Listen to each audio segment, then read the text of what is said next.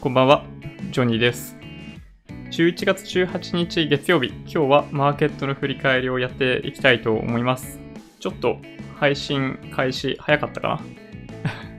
まだ22時前ですね。はい。あのー今日は、そうですね、どっからお話ししようかな？まあ、10時になっていないので、先に F1 のお話を、お話をしてしまうと、ちょっと、震えるほど感動しましたね。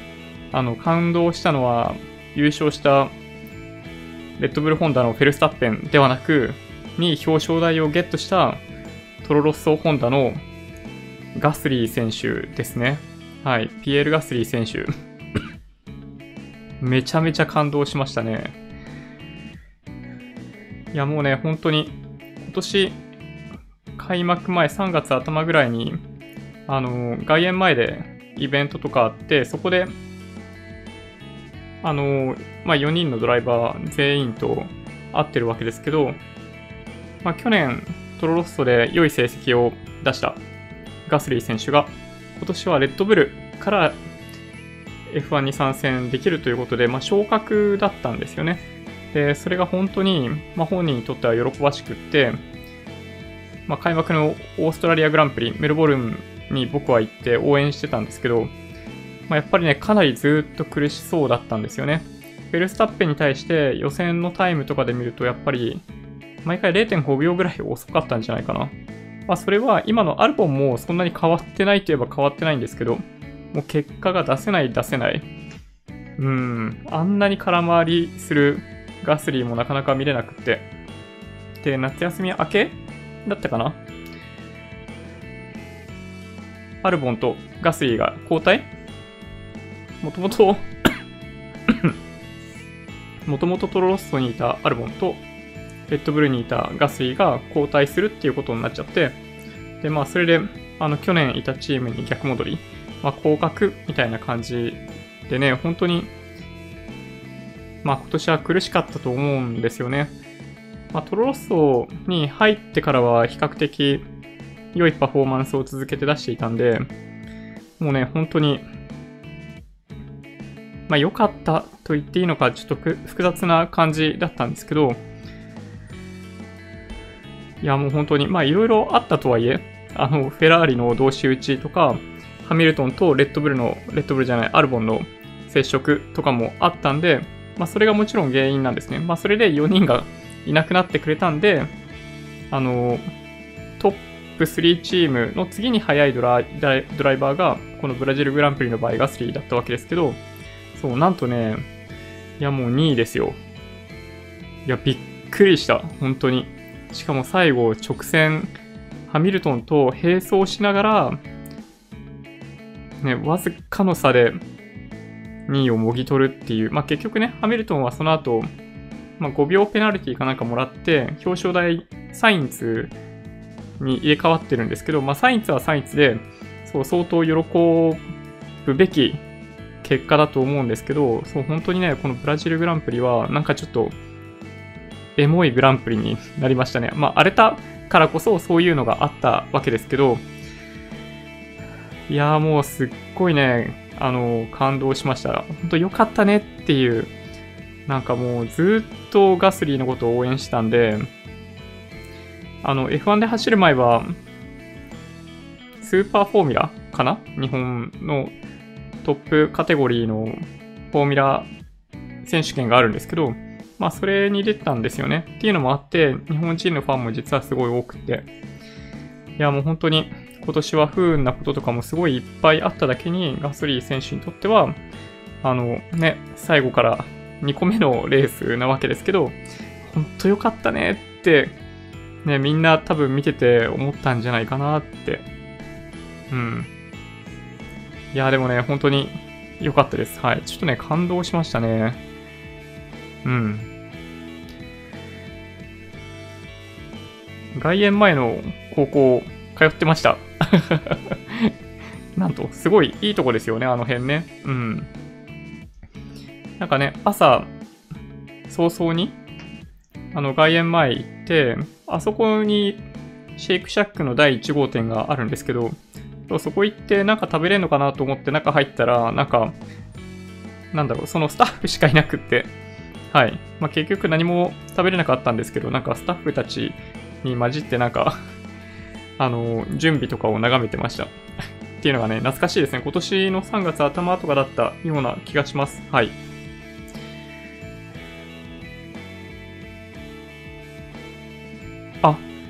すごいですね。ハーレー買っちゃいましたか？税理士に確認したら法人で買ってよいと。ああ、なるほど。そうなんですね。個人のキャッシュポジションを減らさなくてよかったです。リスク取ってビジネスやっててよかったです。あ、なるほど。まあでも事業のね、あのー、費用として認められるっていうことですかね。うん。いや、すごいな。まあ事業内容によっては、ね、それが本当に関連付けられて費用として計上できたりするんで、ね、それは、うん、いいですね。羨ましい。ハーレーはね、ちょっとね、憧れありますよね。あの、なんか止まってしまうかのようなエンジン音は、やっぱりね、そう。僕は大好きですね。はい。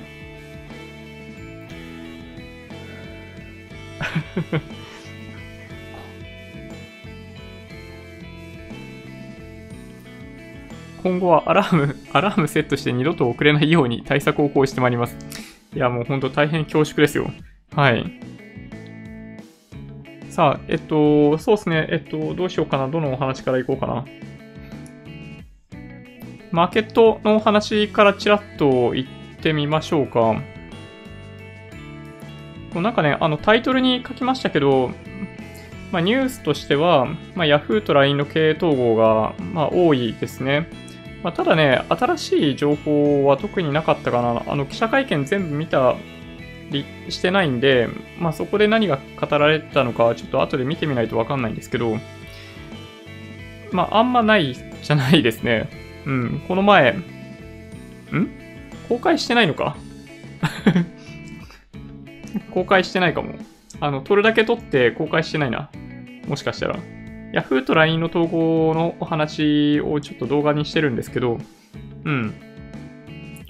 あの、良いシナジーが生まれるかどうかはわかんないですけど、あの、その、ソフトバンク連合としてはいいと、まあ僕は思ってるんで、まあそういうニュースでしたね。で、1点だけ、あの、今日ツイッターにも流してましたけど、50%、50%で新会社作るって言ってるんですよね。ネイバーとソフトバンクから。で、これがなんかちょっと、将来的になんかどうなるのかなっていうのがね、気になったんですけど、まあ、うん、どうなんでしょうね。なんか、どっちつかず、なんか対等とかってあんまりうまくいかないこと多そうな気がするんで、ね、まあそういうのもあって、まあそれぐらいかな気になったのは、なんかそれ以上は、その記者会見かなんかの内容を見る限り、その海外の IT 大手と比べたときに、やっぱり 対抗できないというようなことを言ってたわけですけど、まあ本、本音は多分そこじゃないんじゃないかなって気がしますね。うん。まあ、いいくら頑張っても、LINE がね、なんだろう、WhatsApp のようにはなれないし、Facebook にもなれなれないし、Yahoo ショッピングが Amazon になることもできないわけじゃないですか。だから、うん、なんか、その海外の IT 大手に脅威を感じてみたいな理由は、まあ、ちょっと表向きというか、内部のメンバー向きみたいなところがあるんじゃないかなという気がします。はい。まあ、この連合は、まあ、あからさまに、まあ、国内向けかなと思いますけどね、僕はね。うん。まあ、ターゲットは分かりやすくって、まあ、楽天だと思いますね、これね。はい。うん、なんかそれ以上でもそれ以下でもないと思うんだけどな。うん。まあ、そんなのが今日の、まあ、大体トップニュースとして挙げられているわけですけど、そうですね、マーケットとしては、なんか決して悪くなくって、まあ、ちょっとね、上がるか上がんないかどうかなぐらいの感じで金曜日アメリカが終わってたわけですけど、結果としては23,416円、113円44銭、プラスになっていて、えー、プラス0.49%ですね。はい。ちょっと調整してもおかしくないんじゃないかなと思っていたんですけど、金曜日の時点では。今日の動きを見ていると、まあ、比較的やっぱり強いですね。うん。まあやっぱ上げやすい環境がちょっとできちゃっていて、うん、売り方にはやっぱり厳しいのかもしれないですけど、うん、どうでしょうね。まあちょっと1日上げただけとも言えるんで、まあ、1日上げただけ、まあ2日連続で上げてるんですけど、5日線の上にこれでまた上げてたりするんで、まあこっからどうなるかっていうのがね、まあわかんないですけど、まあでもまあこのチャンネル見てる方々、あんまり、まあ日々の動き関係ないっちゃ関係ないですよね。はい。そう日経平均がプラス0.49%と、でトピックスがプラス0.24%で1700.72ポイント。うん、なんかすごいですね。1700ポイント回復。うん。そうですね。日経平均とあんまり変わんないっちゃ変わんないかな、動きとしては。まあそんな感じでした。うん。なんか他に特徴はあったかなって言われると、うーん、なんかね、あんまり思い浮かばない。そうですね。なんかレオパレスとかがやけに上げたりとかしてましたけど、まあ、ああいう株を気にしててもしょうがないんで、うん、そうですね。売買代金上位見てみると、ソフトバンクグループ、任天堂、武田、ソニー、東京エレクトロン、Z ホールディングス、今日は Z ホールディングスプラス1.2%ってなってますね。記者会見夕方から行われてましたけど、さっきお話ししたような内容だったみたいですけどね。はい。で、それに続いてファーストリテイリング、ZOZO。ZOZO だけ上位の中ではマイナスですね。マイナス3.02%。で、トヨタ、LINE、リクルート、三菱 UFJ、アドバンテスト、ホヤ、サムコ、キーエンス、KDDI とか、そんな感じで続いてってますね。はい。うん。為替見ていくと、えー、米ドル円が今108円98銭で、ちょっと円安方向に動いてますね。うん、ちょっとね、冷やし見てもらった方がいいかもしれないですけど、ちょっと、やっぱり、どうなんだろうな、この109円から110円に向けて動けるのかどうかがわかんないですけど、どうなんでしょうね。はい。ただ、あの、順調に下に切り上げているところがあるんで、ドル高にちょこっとずつ動いてってますけど、この後どうでしょうね。うん。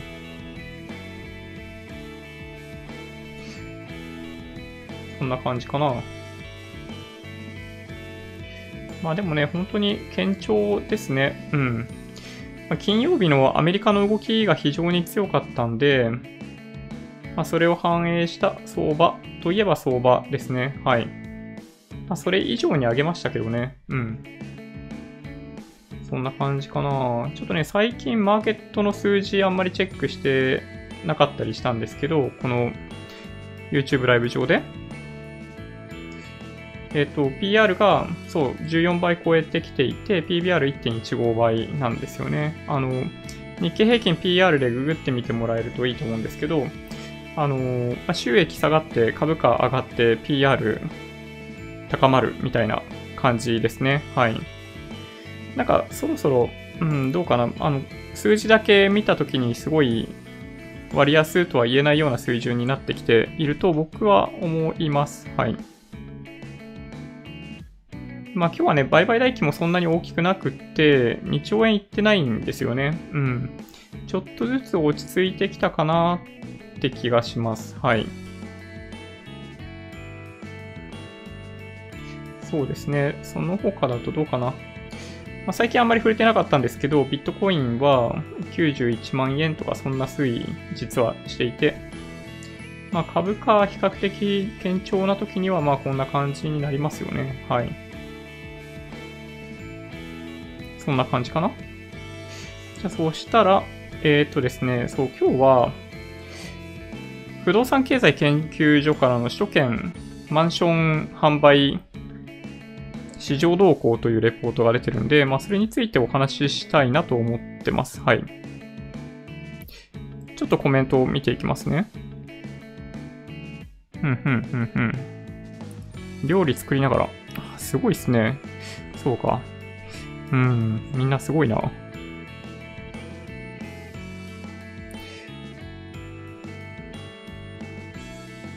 XL1200L って、そそれって、いわゆるどのモデルだろう。あー、いわゆるスポーツスターのことですかね。やばいっすね、これ。めっちゃかっこいいっすね。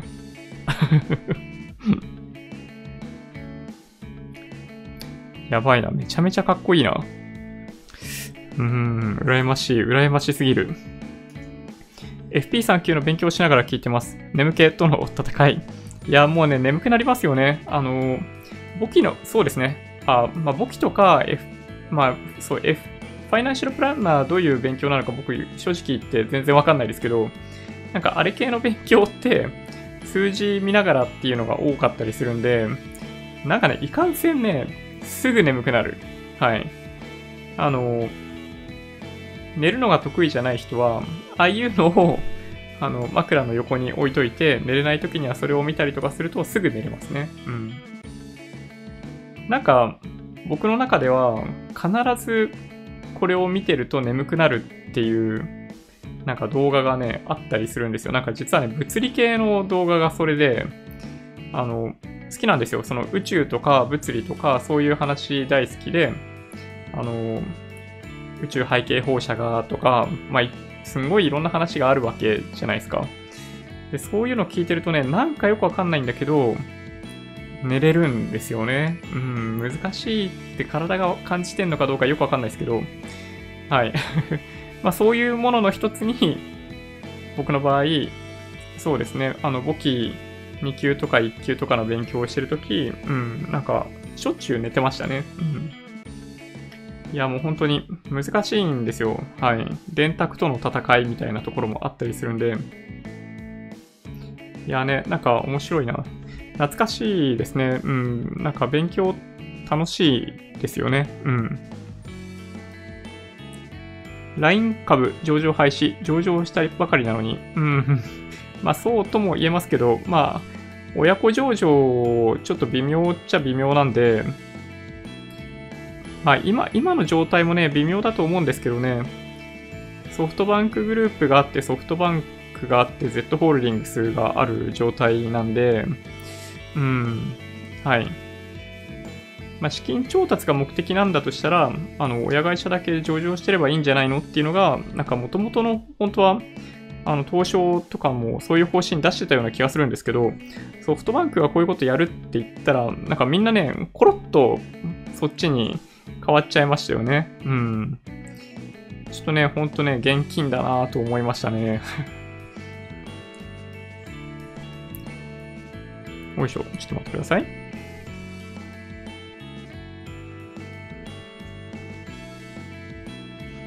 えっと、え、ジュリーさん、ジョニーです。はい。飛行機に乗るのが苦手で、毎回すごく憂鬱です。何か気を紛らわすいい方法ってありますか？また何か険な思いをされたことはありますか？飛行機に乗ってて危険な思いをしたことはないですね。まあ揺れて味噌汁がこぼれたっていうことはありますね。味噌汁がこぼれて危険だった。あの、一回も危険だなと思ったことはないですね。飛行機に乗ってて。なんか、なんだろうな、いくら揺れても、なんだろうな。まあ、ちょっとね、やっぱ気持ち悪くなるぐらい揺れることはありますね。台風とかそういう時は、うん、結構揺れますよ。昔、韓国に旅行に行った帰りも、なんか嵐で、なんか 3, 3時間とかそんなもんなんですけど、ずっと揺れてましたね。あれはね、ちょっとしんどかった。うん、なんかね、やっぱちょっと気持ち悪くなる。沖縄に行った帰りもね、台風で結婚になってとかなんかそういう思いはありますね。ただ飛行機はね、そもそも好きなんですよ、僕。飛行機に乗るのが好き。うん。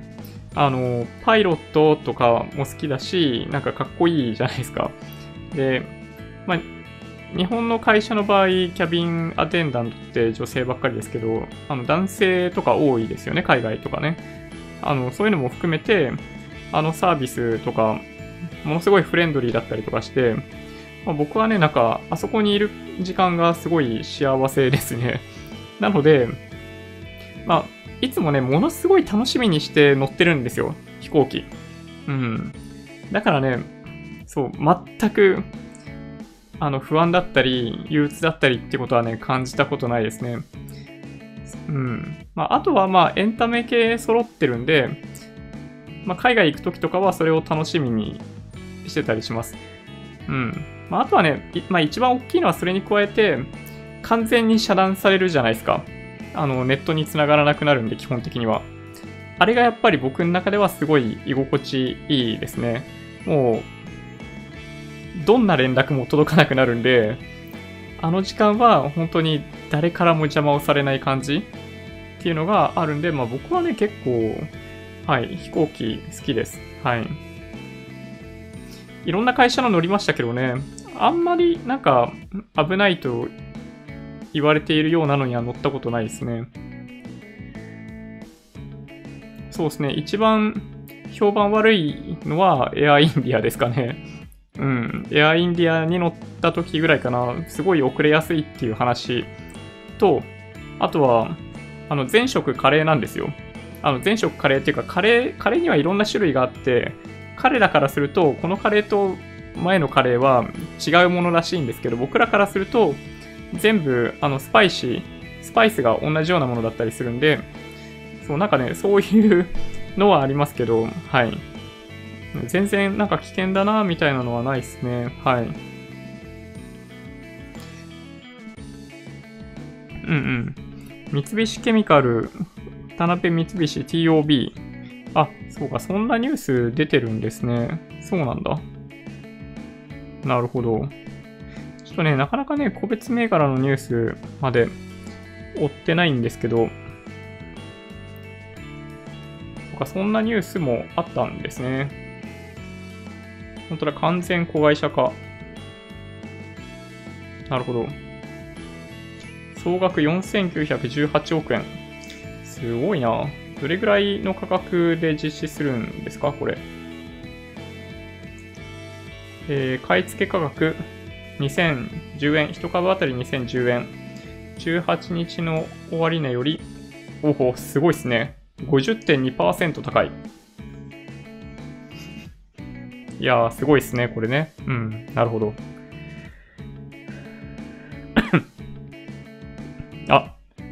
そうなんです。はい。着床してました。はい。ちょっと唐突でコンテキストないとこれわかんないですよね。はい。あの、妊活ずっとやってたんですよ。今年の初めの方からやってて、で、まあ、手術受けたりとかもしてたんですけど、そう、あの、顕微授精を行って、今着床して7週目とかそんぐらいなんですよね。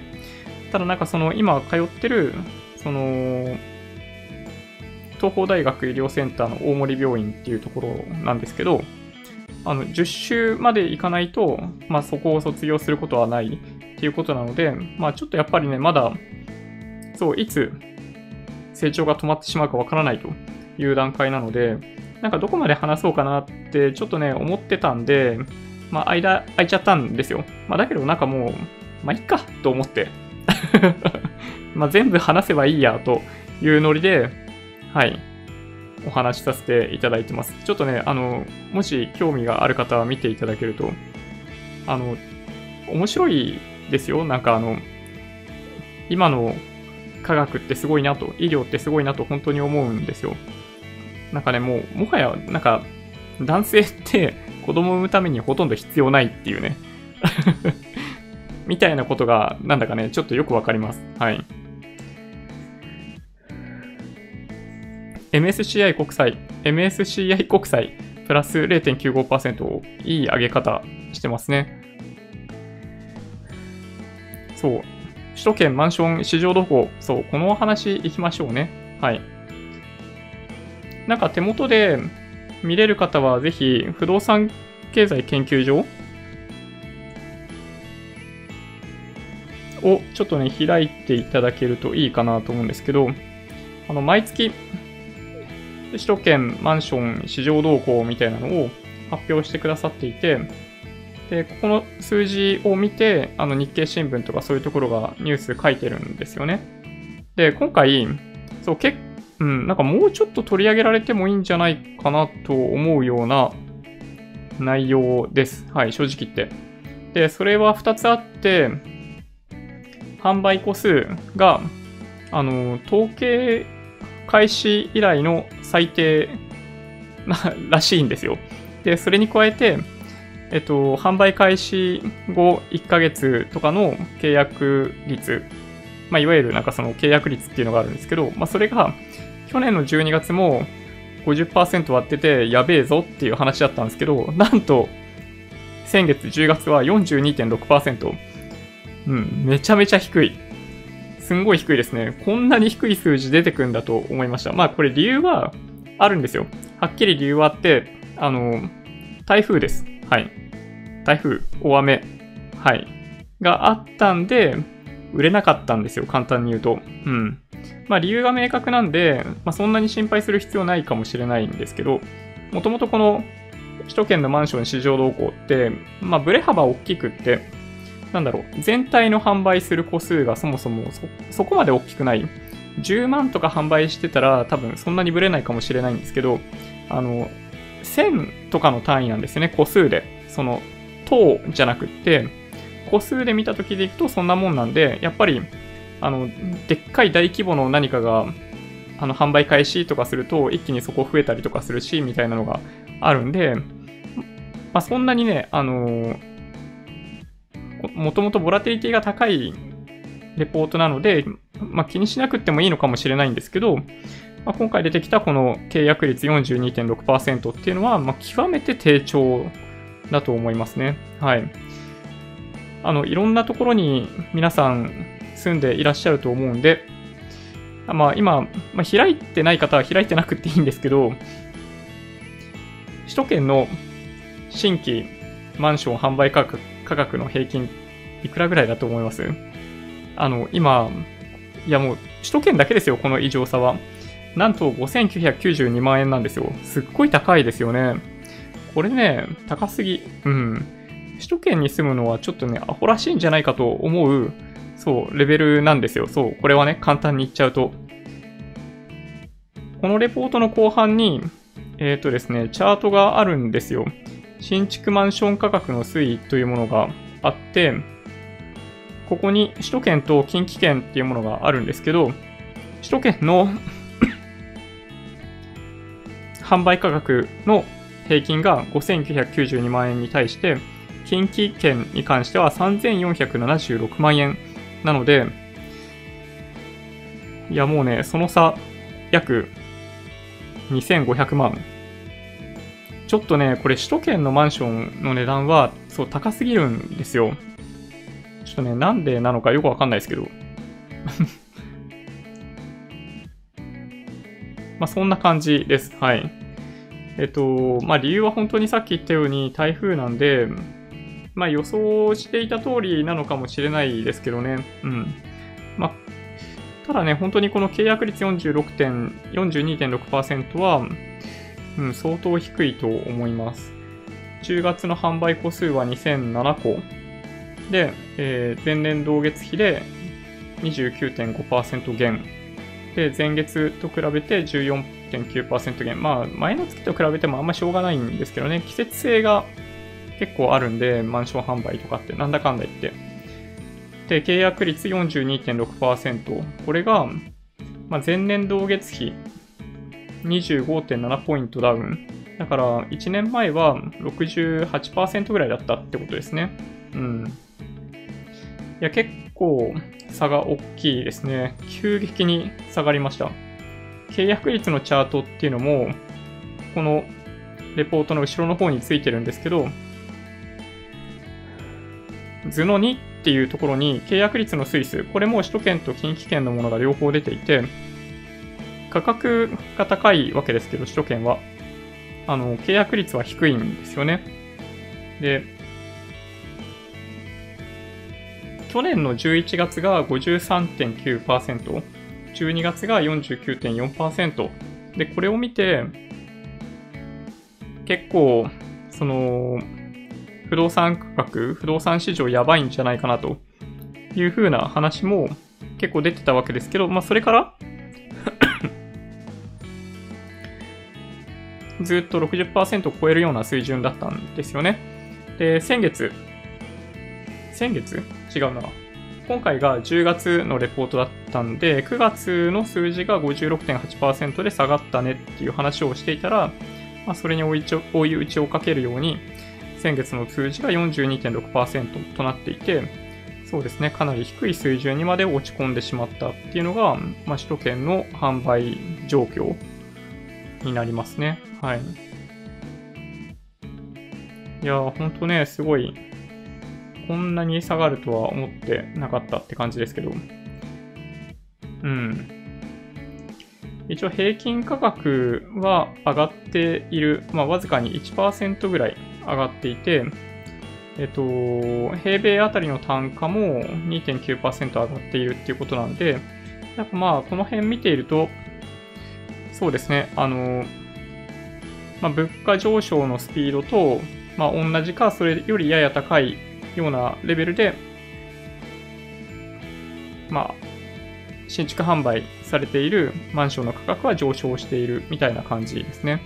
まあ、ただ、新築のマンションを買うと、最初に、あの、まあ、広告費だなんだとか全部含めると、まあ、実態の価格ってこれマイナス2、3割とかだったりするんで、まあ、6000万円の家買ったとしても、まあ、大体5000万円弱ぐらいの資産にしかならないので、まあ、大体いきなり買うと1000、1000万円以上の、まあ、負債みたいな感じになっちゃったりするんですよね。うん。これがね、あの、その新築住宅を買うことの大きなリスク。ね。あの、僕らは本当に投資で、ね、0.1%とかそういう世界の中で、まあ、1年間で3%とか利益出れば、まあいいかみたいな感じじゃないですか。まあ5%とか10%とか出たらすごいいいよねみたいな世界なんですけど、そうマンションはね、本当に恐ろしいですね。これ投資のように見えて、だから新築マンションに関しては、投資とは言えないですね。はい。ちょっとお金捨てちゃってるに、な、感覚的には近い。あの、新築価格を買ってはいけないと言ってるわけではないんですけど、その新築のプレミアムっていうものに価値を見出せない方だったりすると、あの、経済合理性みたいな観点でいけば、まあ、買う、積極的に買う価値はあんまないっていうのが新築マンションの価格ですね。うん。で、まあね、高いんですよ。マンション価格、純粋に高くって、まあ今だったら本当は戸建てを買う方がいいんですよね、正直言うと。まあただ、駅の近くの戸建てって多分ほとんどないので、まあ難しいですよね。そうだから駅近行こうと思ったらマンション買うしかないみたいな感じですけど、まあ買うんだとしても中古の方がいいですよっていうね。はい。なんかね、本当にあの持ち家か賃貸かみたいな質問とか意見とかコメント欄とかにもよくいただくんですけど、もうね、これね、答えは一つしかなくって、あの、安い賃貸か安い持ち家が当たりなんですよ。正解はね。うん。なんかね、その2つって比較できるもんじゃなくって、高い賃貸、高いマンションはもちろんダメなんですよ。だから新築マンションとかは経済合理性から見るとさっき言ったように買わない方がいいと思うんですけど、それと同じようなレベルで割高な賃貸もダメだと思うんですよ。僕はね。うん。あの、負債をでっかく背負うことにはならないんで、まあ、リスクとしてはそんなに大きくないかもしれないですけど、高い賃貸も、うん、買う価値は、買う価値、借りる価値、契約する価値はほぼないというふうに僕は思ってますけどね。うん。まあね、ちょっとね、そんな感じかな。まあでもまあ理由はね、本当にさっきお話ししたように明確にあるので、まあそんなに心配する必要はないかなという気はするんですけど、まあ、ただそれでもう11月にどういう数字が出てくるのかっていうのが、まあ気になるところかなという気がしますね。うん。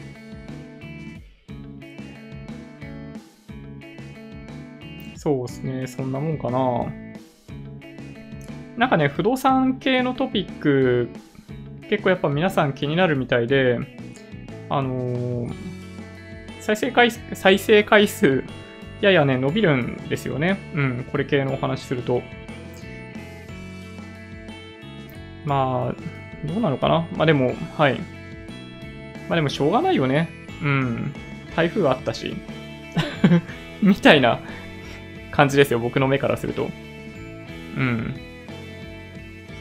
まあちょっとね、数字からするとかなり低い。あちなみに統計を開始したのは昭和48年以来みたいですね。はい。それ以降で最低。うん。まあでもしょうがないですね。大体なんかさ、あの、モデルルームとかって悪い土地のところに立ってないですか？思い込みかななんかそういうのね。うん。まあね、営業やってなかったんだと思うんで、まあしょうがないんじゃないかな。うん。まあみたいに思います。ちょっと、あの、このマンション市場動向絡みのコメントのところを見ていこうかなと思ったりしますけど えっと、うん、こんばんは。家は賃貸が良いっていう投資家が多いような気が。うん、まあそうですね。総じて言うと、賃貸の方が、まあ、なんだろう、外れを引く確率は低いと思いますね。うん。まあだからなんだろう、総じて持ち家の方が、まあ簡単に言っちゃうとコストもかかりやすいし、その値崩れ値崩れとかもしやすいんで、まあリスクが高いですよね。うん。まあ需給みたいなバランスの話は、なんだろう、値段が下がることの理由としてよく言われるわけですけど、まあ賃貸はなんかその契約更新とかの時に、まあ、価格交渉一応できなくはないじゃないですか。まあ、それで一応ね、その、安くするとかできるわけですけど、まあ、持ち家はそういうのできないんで、まあ、難しいですよね。うん。まあ、ローンの借り換えとかぐらいはできるのかもしれないですけど、うん。まあでもね、だから、あの、僕、よく思うんですけど、とにかく、売買を繰り返してしまう可能性がある？要するになんか住んでる地域が変わるかもしれないとか、家族構成変わってもう一回引っ越しするかもしれないみたいな方はやめた方がいいですよ、持ち家は。それはもう理由は明確で、その、まあ、新築の話はさておき、中古だったとしても、その、不動産会社の取り分って大体その3%ぐらいあるわけじゃないですか。あれを毎回毎回あれやられちゃうと、そう、それだけでね、うん、どんどんマイナスが募ってっちゃう。ね、あれやばいですよ。3000万円の物件でも、まあ、3%ちょいの手数料払ったら、ね、それだけで100万弱ですよ。払えないですよね、そんなんね。毎回毎回ね。うん。だからうん。まあ僕はね、賃貸の方がリスクはやっぱ低いと思います。うん。基本ね、だからまあ一人暮らしとか、あの、二人で暮らすとかであれば、賃貸の方が、まあ、住みやすいんじゃないかなって気がしますね。子供が一人いるとか、そんぐらいまでだったら、あの、対応しやすいですけど、子供が増えてくると、部屋の数足りないとかね、そういうのあったりとかするんで、だんだん賃貸厳しくなってくるかもしれないですけど、まあ基本はやっぱ賃貸じゃないですかね。うん。はい。そうです。はい。ジョニーさんは賃貸です。はい。もうひたすら賃貸ですよ。うん。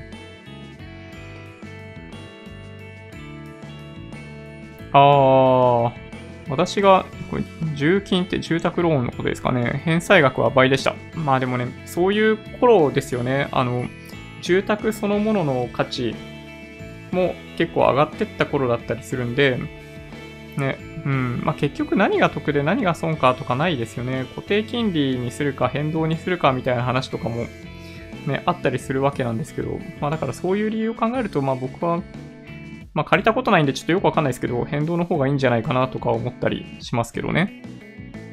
うん、投資家は利回りを基準に考えますからね。うん、そうなんですよね。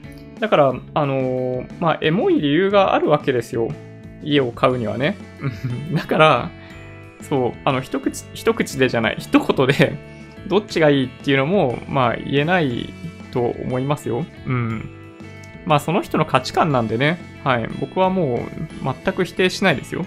経済合理性ではどうだって言っているだけなんで、うん。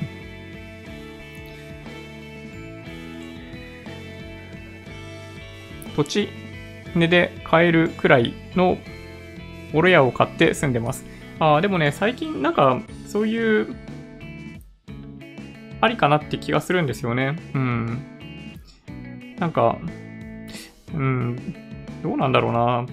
なんか僕はね、あの将来自分がどこで何をしているのかっていうのが想像できないんで、なかなかね、家を買うっていう発想に至らないんですけど、日本と世界のマンション価格の差ってどうなの？まあ日本と、まあ難しいですね。比較難しいんですけど、東京と例えばシンガポール、ロンドン、ニューヨークとかで比べてみると、まあ、あとはサンフランシスコか、とかと比べてみると、日本は、まあ、大体3分の1とか、そんなもんですね。はい。東京ですら、そんな感じ。まあ、ただね、あの、生活費、向こうは圧倒的に高いんで、家も高ければ給料も高いんですけど、生活費高すぎて、なんかね、僕が知っている限りだと、サンフランシスコで生活している人たちは、決して裕福ではないですね。やっぱりその、大変そうですよ。みんなで、やっぱ、家シェアするようにして、で、やっぱ外食を控える。日本の場合、あの、外食するか、家で食べるか、あんま変わんない感じするじゃないですか。一人暮らしとかそういうレベルだったりすると。あの、海外はね、やっぱそういうわけにはいかないですよね。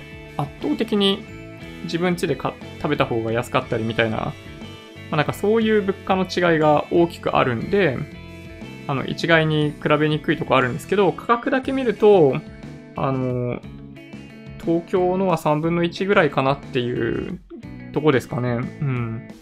で、これがね、割安かと言われると、あの、決してそうでもないんですよ。あの、結局、賃貸でぐるぐる回ってる時のその家賃を考えると、まあ、それそのものも高くないので、あの、決してなんかその投資みたいな観点で言った時に、どっちが、あの、利回りが高いかって言われても、なんか、どっちもあんま高くないみたいな感じっぽいですけどね。うん。ちょっとね、あの、ちゃんと調べたことないんで、わかんないですけど、なんかそういう話を聞いたことありますね。うんうん。平均価格ってことですが、格差ありそうですね。都心と郊外で。そうですね。これ首都圏なので、あの、まさにそうですね。東京に関してはかなり高いですね。うん。えっ、と、それがわかるような記述が1個どっかにあったんですけど、このレポートの中に出てくるパークコート青山1丁目。まあこれ全部で2個しかないんですけど、平均価格が2億1000万。まあ、青山一丁目なんでね。はい。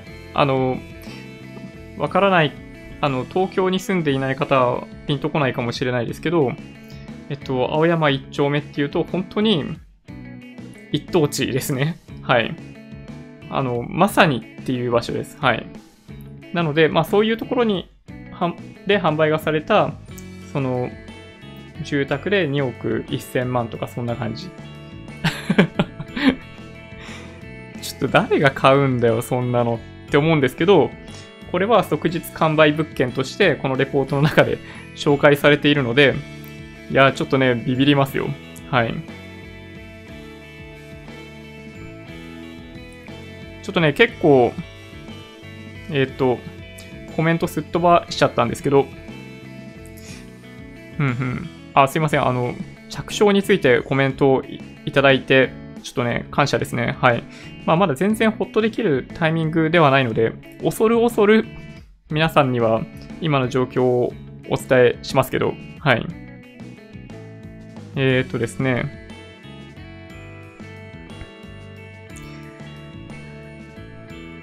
そうか、今日はリートもいい感じに上がってるんですね。まあ、反発ですね。うん。そうだな。飛行機 YouTuber 動画よく見ます。あ、そういうチャンネルもあるんですね。なるほど。ああ、もう本当に皆さんありがとうございます。まあ、まだ本当にね、わかんないんで、うん。まあ、僕らは本当に、毎週毎週、なんかドキドキしながら病院行ってますけどね。マンションは増税の影響もあるだろうけど、うーん、どこなんでしょうかね。増税の影響が出るので、10月以降は価格が下がってもいいような気もするんですけどね。僕の感覚でいくとね。うん。ジュニアニーサ調べてみてください。いけてませんから。ね、な、らしいですよね。うん。みんなから言われますね、それね。ジュニアニーサの制度がいけてないと。うんうん。エコノミーにおいては JAL、ANA に及ぶところに出会ったことがないです。ナショナルフラッグという肩書きは別にしてもエコノミーでパラオ行った時の、えー、CA の対応は本気で頭が下がりました。ああ、そうなんだ。なるほど。まあでも、うん、僕ね、飛行機乗ってて嫌な思い一回もしたことないですけどね。うん。どうなんだろう。まあ子供連れて乗ったりとかしてないからそうなのかもしれないですけど、そうですね、僕がこれまで乗ったのって、その、まあ日本のエアラインと、どこかな？エールフランスでしょ？カタールエアラインでしょ？エティハドでしょ？あとどこだ？シンガポールエアライン。日系以外で行くと、あとどこかな？あとはターキッシュエアラインとかか。あとどこかな？あれでもそんなもんかな？あ、あとは海外の LCC。やばいな、忘れちゃったな。スペインのバルセロナ空港を拠点にしている LCC があるんですけど、まあその辺乗ったことはありますね。うん。まあでもね、なんか僕ね、一回も不快な思いをしたことないので、うん、なんかど、どれに乗ってもいいなと思いますけどね。あの、さすがに、なんか昔スペイン行くときにまあ、カタールエアラインで、ドーハ経由で行ったんですけど、あの、もう一個安いのがあったんですよ。アイロフロート。アイロフロートだけは、ちょっとなんか気が引けてやめたんですよね。本当に評判が良くなかったんで。あの、今はそんなことないらしいんですよ。あの、ロシアで落ちない飛行機として有名な アイロフロートなんですけど、あの、元軍人がパイロットとして飛ばしてるんですよね。で、昔はね、本当にね、機材ひどかったらしいんですけど、まあ、今はそんなにひどくないらしいんで、まあ、もしちょっとロシア行くことがあったらアイロフロート使おうかなと思ったりしますけどね。うん。そうですね、マンション価格についてですけど、平均5000万、6000万はちょっとね、異常ですね。はい。まさに東京が押し上げてるのは間違いないです。はい。うんうん。えー、そうですね。えー、っと。他は何かな？うんうん。ジョニーさんの資産なら投資で1%稼げばプレミアム価格ぐらいチャラですね。いやー、それぐらいあったらいいんだけどなうーん。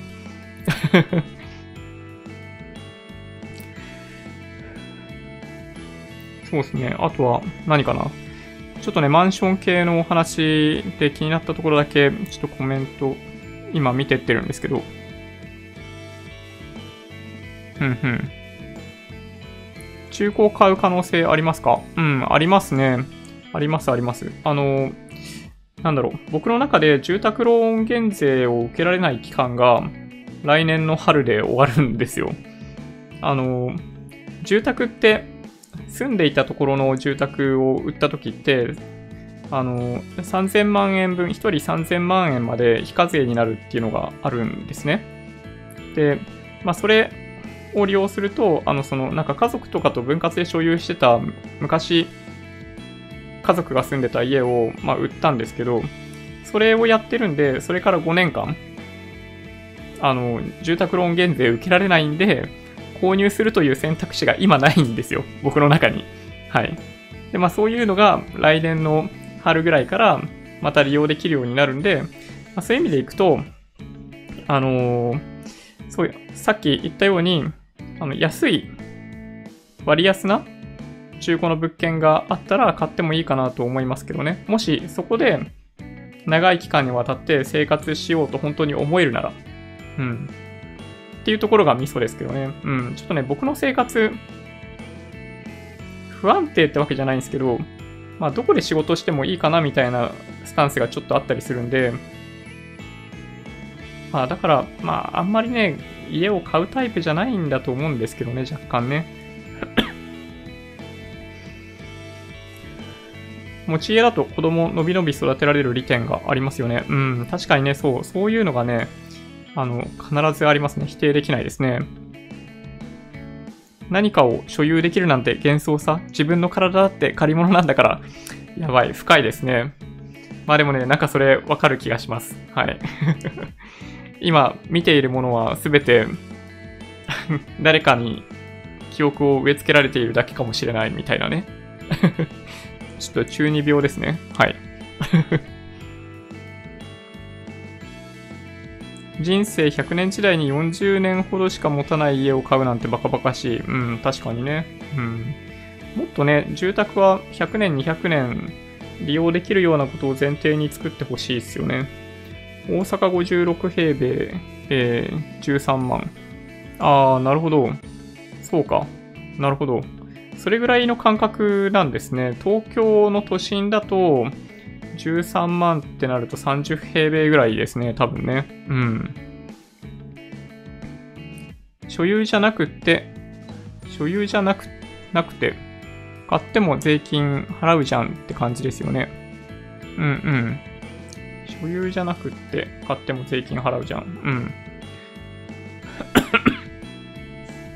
なんだっけな。まあでも本当、うん。なんかね、家買うと、その頭金用意して、まあ、そのお金運用に回せなくなっちゃうじゃないですか。だから、ね、微妙だなと思うんですよね。なんか決して家買った後にお金がいっぱいあったとしても繰り上げ返済はだからしないと思うんですけど、僕の場合。ね、だからといって最初になんか頭金でなんか例えば1000万とか用意してみんな買うんですよね、多分ね。あの僕の聞いてる感じだと。その1000万って、ね、あの、もし5%とか運用できてれば、ね、50万とかそんな感じだったりするんで、ね、はるかにね、ローンの金利より高いですよね。バイクが趣味なら持ち家。まあ確かにね。まあでもバイクはもう厳しいかな、ちょっと。うんうん。ああ、そうですね。ちょっと本当に皆さんコメントありがとうございます。今のところ、はい、順調っていうだけですけどね。うん。まあ確かにね、LCC の長期フライトは厳しいですね。固定資産税払うの無駄に感じる。確かに。そうなんですよ。前ね、そう、だから払ってたんですけど、結構高いですよね、固定資産税ね。管理費と固定資産税を考えると、高すぎるだろうってちょっと思ってましたね、あの、あの時ね。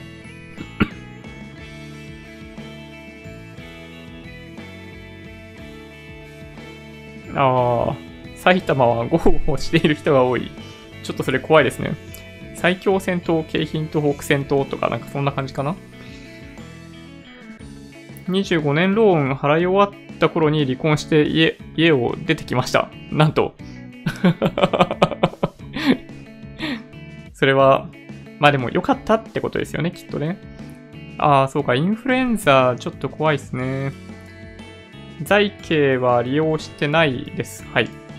うん。財形あんのかな？今の会社。ないんじゃないか。前の会社はあったんですけどね。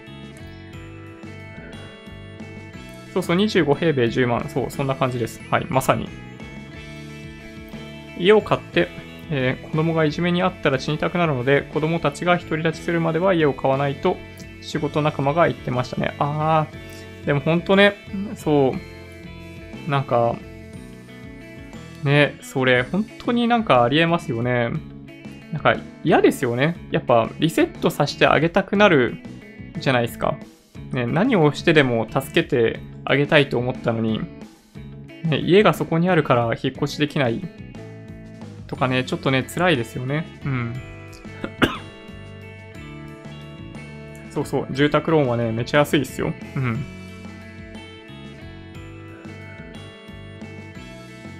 はい。まあそうですね、ずっと変え変えるといいんですけどね、インフルエンザの予防接種ね、僕もね、先日受けたんですよ。あれ、あの、筋肉注射じゃないですか。だから、痛いっすよね、あれね。うん。痛いし、その後結構腫れるし、で、もんじゃダメだよって言われてなんかすごい痒かったりするしね。そう、あの、皮下注射と比べると筋肉注射痛いっすよね。うん。そうそう。はい。賃貸はね、とにかく気楽ですね。うん。まあ、これからね、その家族で住みやすいような賃貸増えると思うんで、まあ、僕はね、あんま心配してないですよ。あの、じじいになっても多分借りれる物件は増えていくと僕は信じてるんで、うん。まあ、焦って買うようなことはだから絶対にないですね、僕の場合。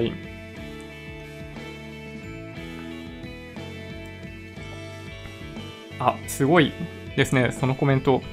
リーマンショック後あたりにコーポラティブハウス買いました。都心で買うには値段が、値段は少し安めに、安めになるのでかな一つの方法としてありかと思います。宣伝費があまりないんで。いやー、すごい。それね、タイミングも、ね、神がかってますよね、そういうのね。まあ、あの、キャッシュポジションの話、僕よくしてるじゃないですか。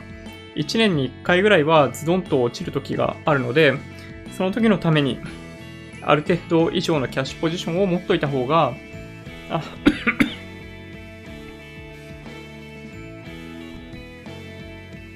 なんか精神状態をにゆとりを持たせるためにも、まあいいですよと。まあなんかそんなお話をしてるわけですけど、そう、やっぱり、その、ね、まあ、10年に1回ぐらい、やっぱ景気悪くなるわけですよ。過去見ていると。まあだから、リーマンショック後の景気の伸びは、まあちょっと違和感があるぐらい確かに長くて、まあだからこそ、あの来年ぐらいから下がるんじゃないかって想像してる人が多いんですよ。まあ想像してる人が多いから下がんないわけですけど、そう、だからそういう時に備えて、もしそうなった時に、やっぱり出動できるような資金っていうのをやっぱ確保できてると、まあ例えば、今のコメントをいただいたように、家買ったり、あの投資したりっていうのができるんで、そう、やっぱり人一倍のリターンを得られるかもしれないですよね。うん。うんうん。ヴァンガード ETF 何かしらの賞を取ったみたいですね。ああ、そうなんだ。なんだろう。マンション飽和状態です。中国人も買わなくなりました。うーん。まあ、中国の国内の状況が実はあんま良くないですからね。死に場所見つけたら家買ってもいいと思ってます。高配当株みたいなもんですね。うん、確かに。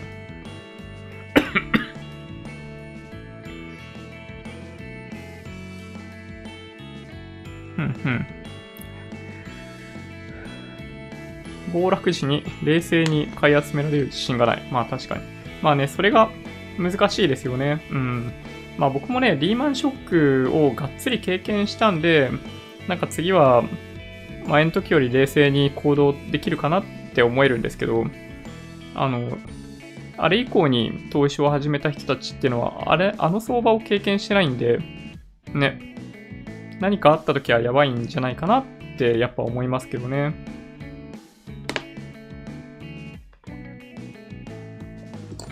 ああ、すごいですね。リーマンショック後、3、4割ぐらい安かった。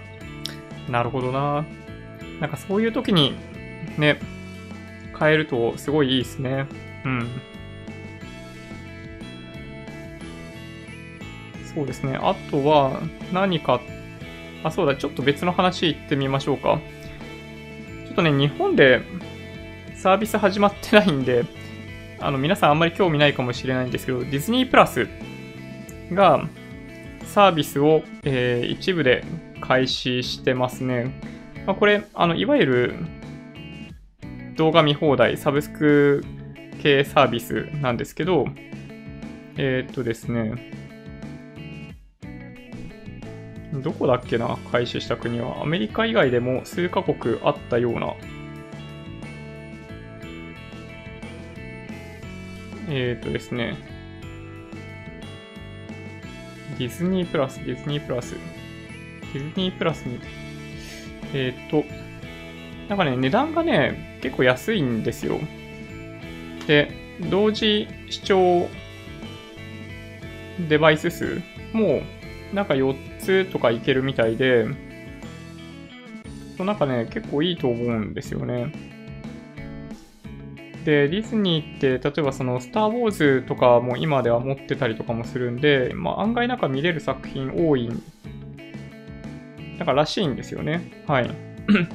サービス開始したのはアメリカの他だとカナダとオランダみたいですね。で、11月19日からオーストラリア、ニュージーランド、プエルトリコでサービス開始。で、来年の3月31日からイギリス、フランス、スペイン、イタリア、ドイツ、アイルランド。まあ、ということで、まあ、日本でいつサービス開始されるのかわかんないんですけど、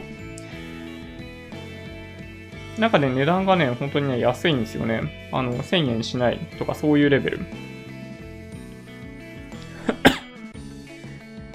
今、アメリカでの価格でいくと、月額7ドルですね。1年契約だと70ドル。で、まあ結構安いんですよ。で、さらに、あの、注目すべきポイントは、僕の中ではね、僕の中では注目すべきポイントは、あの、オプションで、えっと、13ドルみたいなプランを契約すると、ディズニープラスのコンテンツに加えて、あの、スポーツとかをいつも放送している ESPN と Hulu が利用できるみたいなんですよね。そう。これ、このプランすごいね、使い勝手良さそうな感じしません？あの、今とかって僕、まあ、今 Hulu と DAZN と、まあ、YouTube プレミアムみたいな感じ。まあ、YouTube プレミアムはちょっとさておき、その2個契約持ってて、で、まあ、DAZN ってなんか2000円弱ぐらいするんで、まあ、3000円ぐらい払ってるわけですね。だからね、3000円ちょいぐらいかな。そう、だから、こういうセットみたいな感じで提供してくれると、すごいね、割安だと思う。で、そんでもって、さっき言ったように、最大4台まで同時に視聴可能っていうことなんで、あの、例えば、子供が2人いる家庭で、4人それぞれ違うコンテンツを同時に見れるんですよ。なんかちょっとそれも寂しいですけどね。うん。まあ、みたいな話なんですよね。で、まあ、早いとこだから、あの、日本でも見れるようになってほしいなと思ってますね。で、まあ、これに関連して、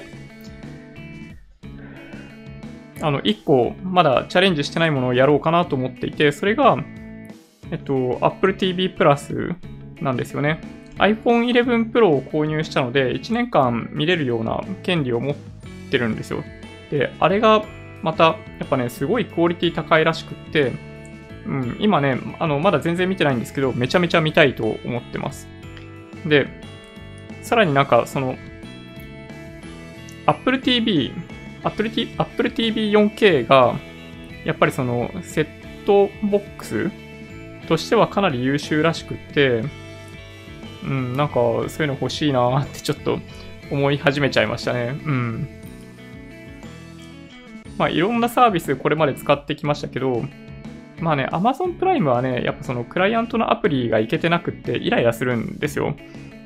なので、まあなんとなく Amazon プライム入ってるから見るぐらいでしかないわけですけど、やっぱ積極的にはね、見れないですね。積極的に見るとすると、だから、まあ、Netflix か Hulu みたいな感じになるわけですけど、なんかそのアプリの使いやすさとか、あの、動きの良さみたいなところからしても、なんか Apple TV のあの操作性はかなり良いというふうに聞いているので、これちょっとね、うん、見たいですね。うん。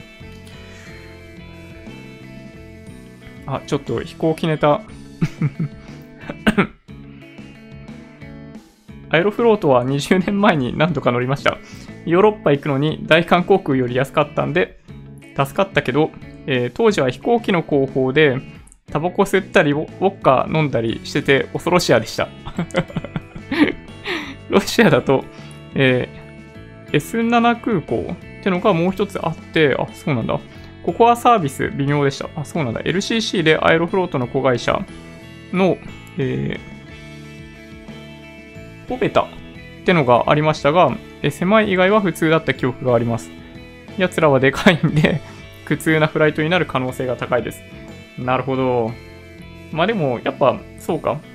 そういう意味では、この、ここ最近数十年間で、アイロフロートはかなり普通の航空会社になったのかな？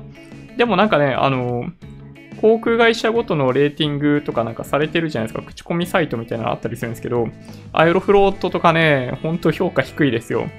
あの、エアインディアも低いんですけど、まあ、エアインディアは、あの、遅延が発生しやすいっていうことで、あの、評価低いんですよ。まあ僕はね、あの、前職、あの、スパイスを出されるのが辛かったわけですけど、ね、あの、本当にね、会社によってすごい違くって。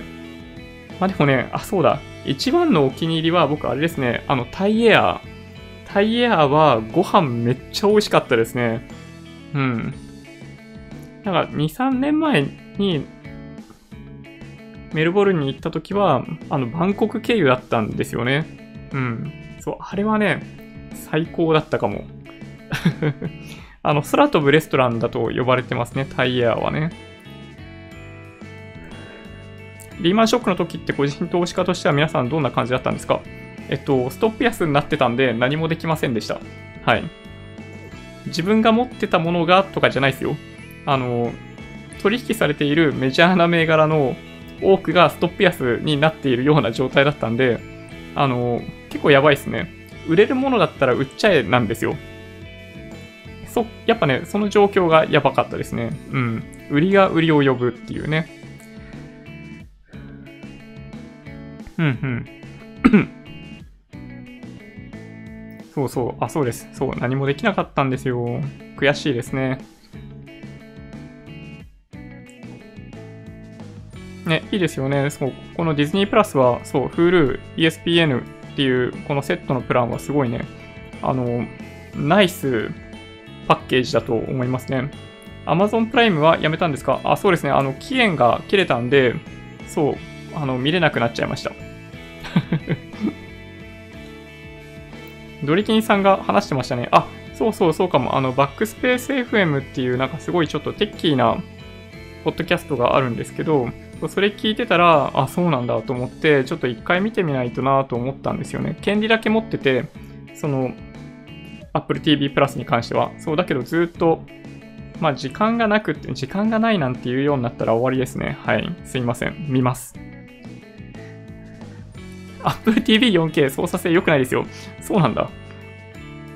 あっちの方がいいっすか？そしたら、なんだっけ？Fire Stick TV なんだっけ ?Fire Stick？あの、Amazon のやつの方がいいのかな？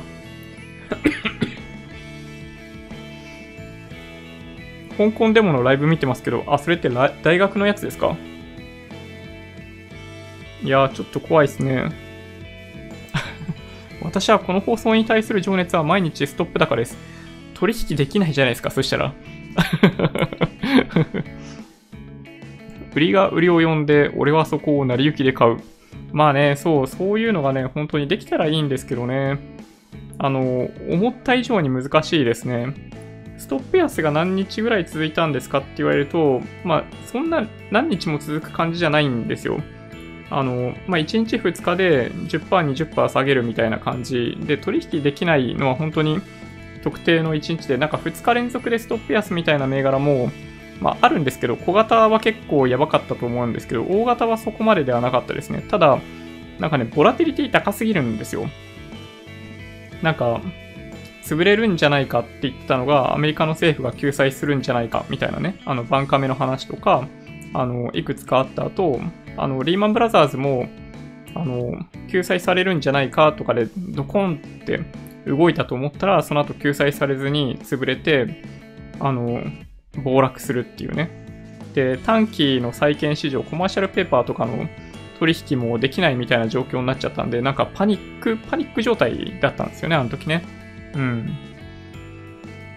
いや、本当にね、あの時、そう、まあ変えた人は変えたと思うんですけど、まああの瞬間に買う必要はね、ないといえばないんですよね。あの2007年、8年に大きく下落してって、あの、最安値つけるのって、そこからアメリカとかでも半年とか1年とか経ってるんで、うん。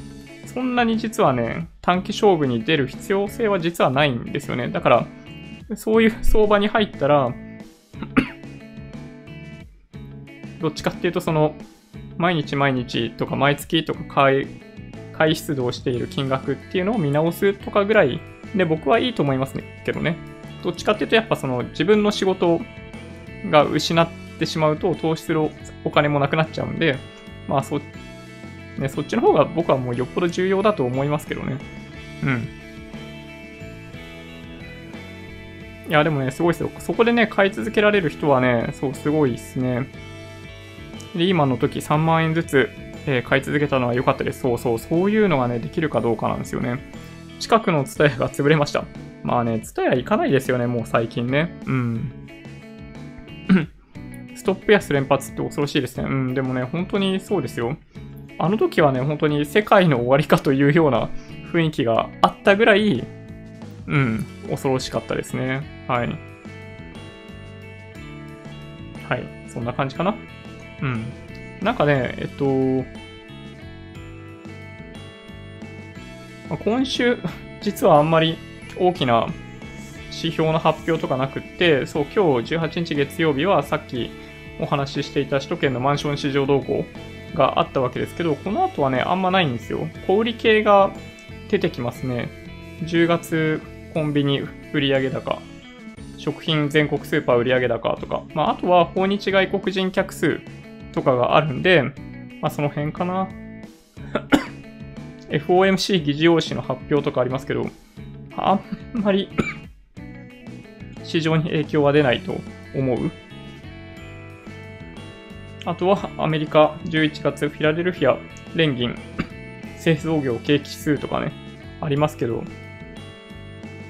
うん、この指標一発でマーケットが動くみたいなのはないですね。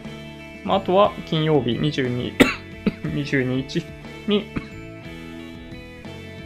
全国 CPI が出てきますね。こんぐらいかな？今週はね。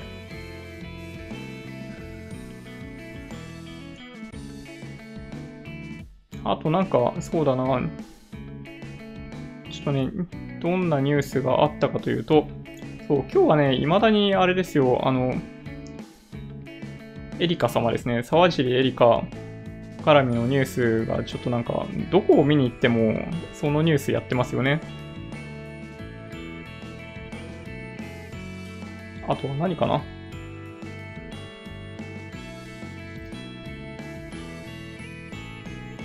あ、でもそんなもんかな。ドコモの D 払いが、えー、電子マネー ID を統合とか、まあ出てましたけど、まあでも、ふーんって感じですよね。うん。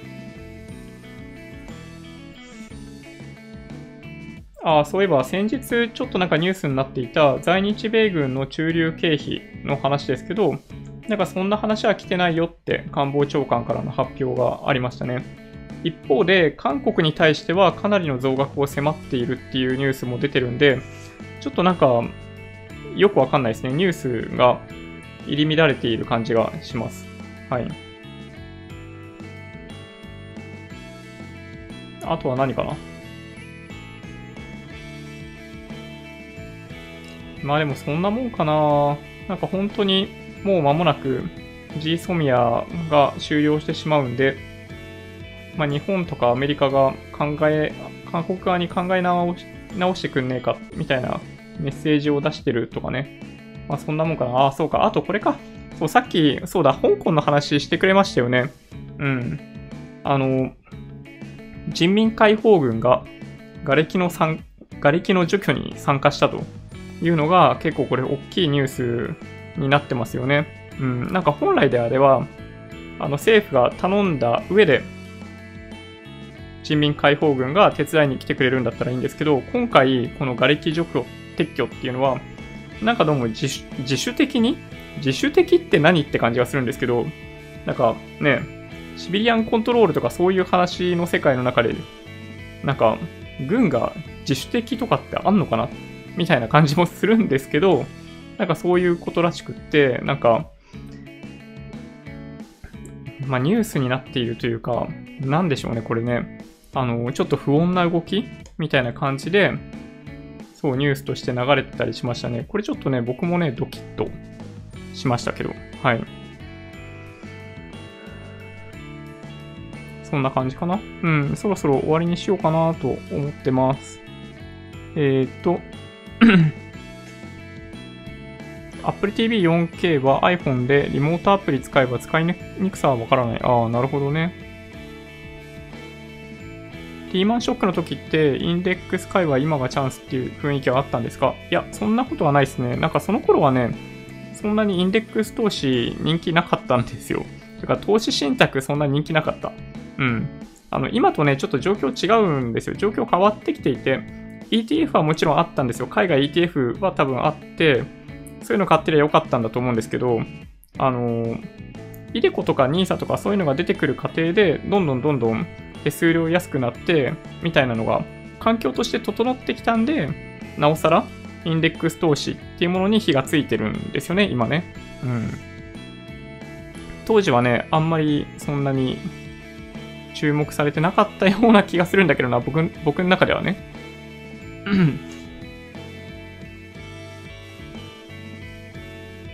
ああ、日本のバブル崩壊の方が最悪でしたけどね。ちょっとね、それはね、僕経験してないんですよ。はい。なるほど。そうですね。そんな感じかな。まあ、下がったら買うとか言っててもね、難しいっすよ。本当に難しい。うん。えっと、まあ今日、そうですね。まあマンションのお話とか結構させてもらってましたけど、不動産経済研究所でググっていただけると皆さん見ることができるので、ぜひアクセスしてみてもらえるといいんじゃないかなと思います。まあ、今回の契約率は極めて低かったんで、台風が原因、台風、水害が原因で営業、営業できなかったことが原因だと思うんですけど、あの、11月の数字っていうのをやっぱ見極めた上で、今後どういう風にしていくかっていうのを考えた方がいいかなっていう気がしますね。はい。そんな感じですかね。うん。Twitter、Instagram のアカウントもあるんで、もしよろしければフォローお願いします。音声だけで大丈夫っていう方は、ポッドキャストもあるんで、そちらをサブスクライブお願いします。もし今日の動画が良かったって方は、高評価ボタンをお願いします。合わせてチャンネル登録していただけると嬉しいです。それでは、ご視聴ありがとうございました。バイバイ。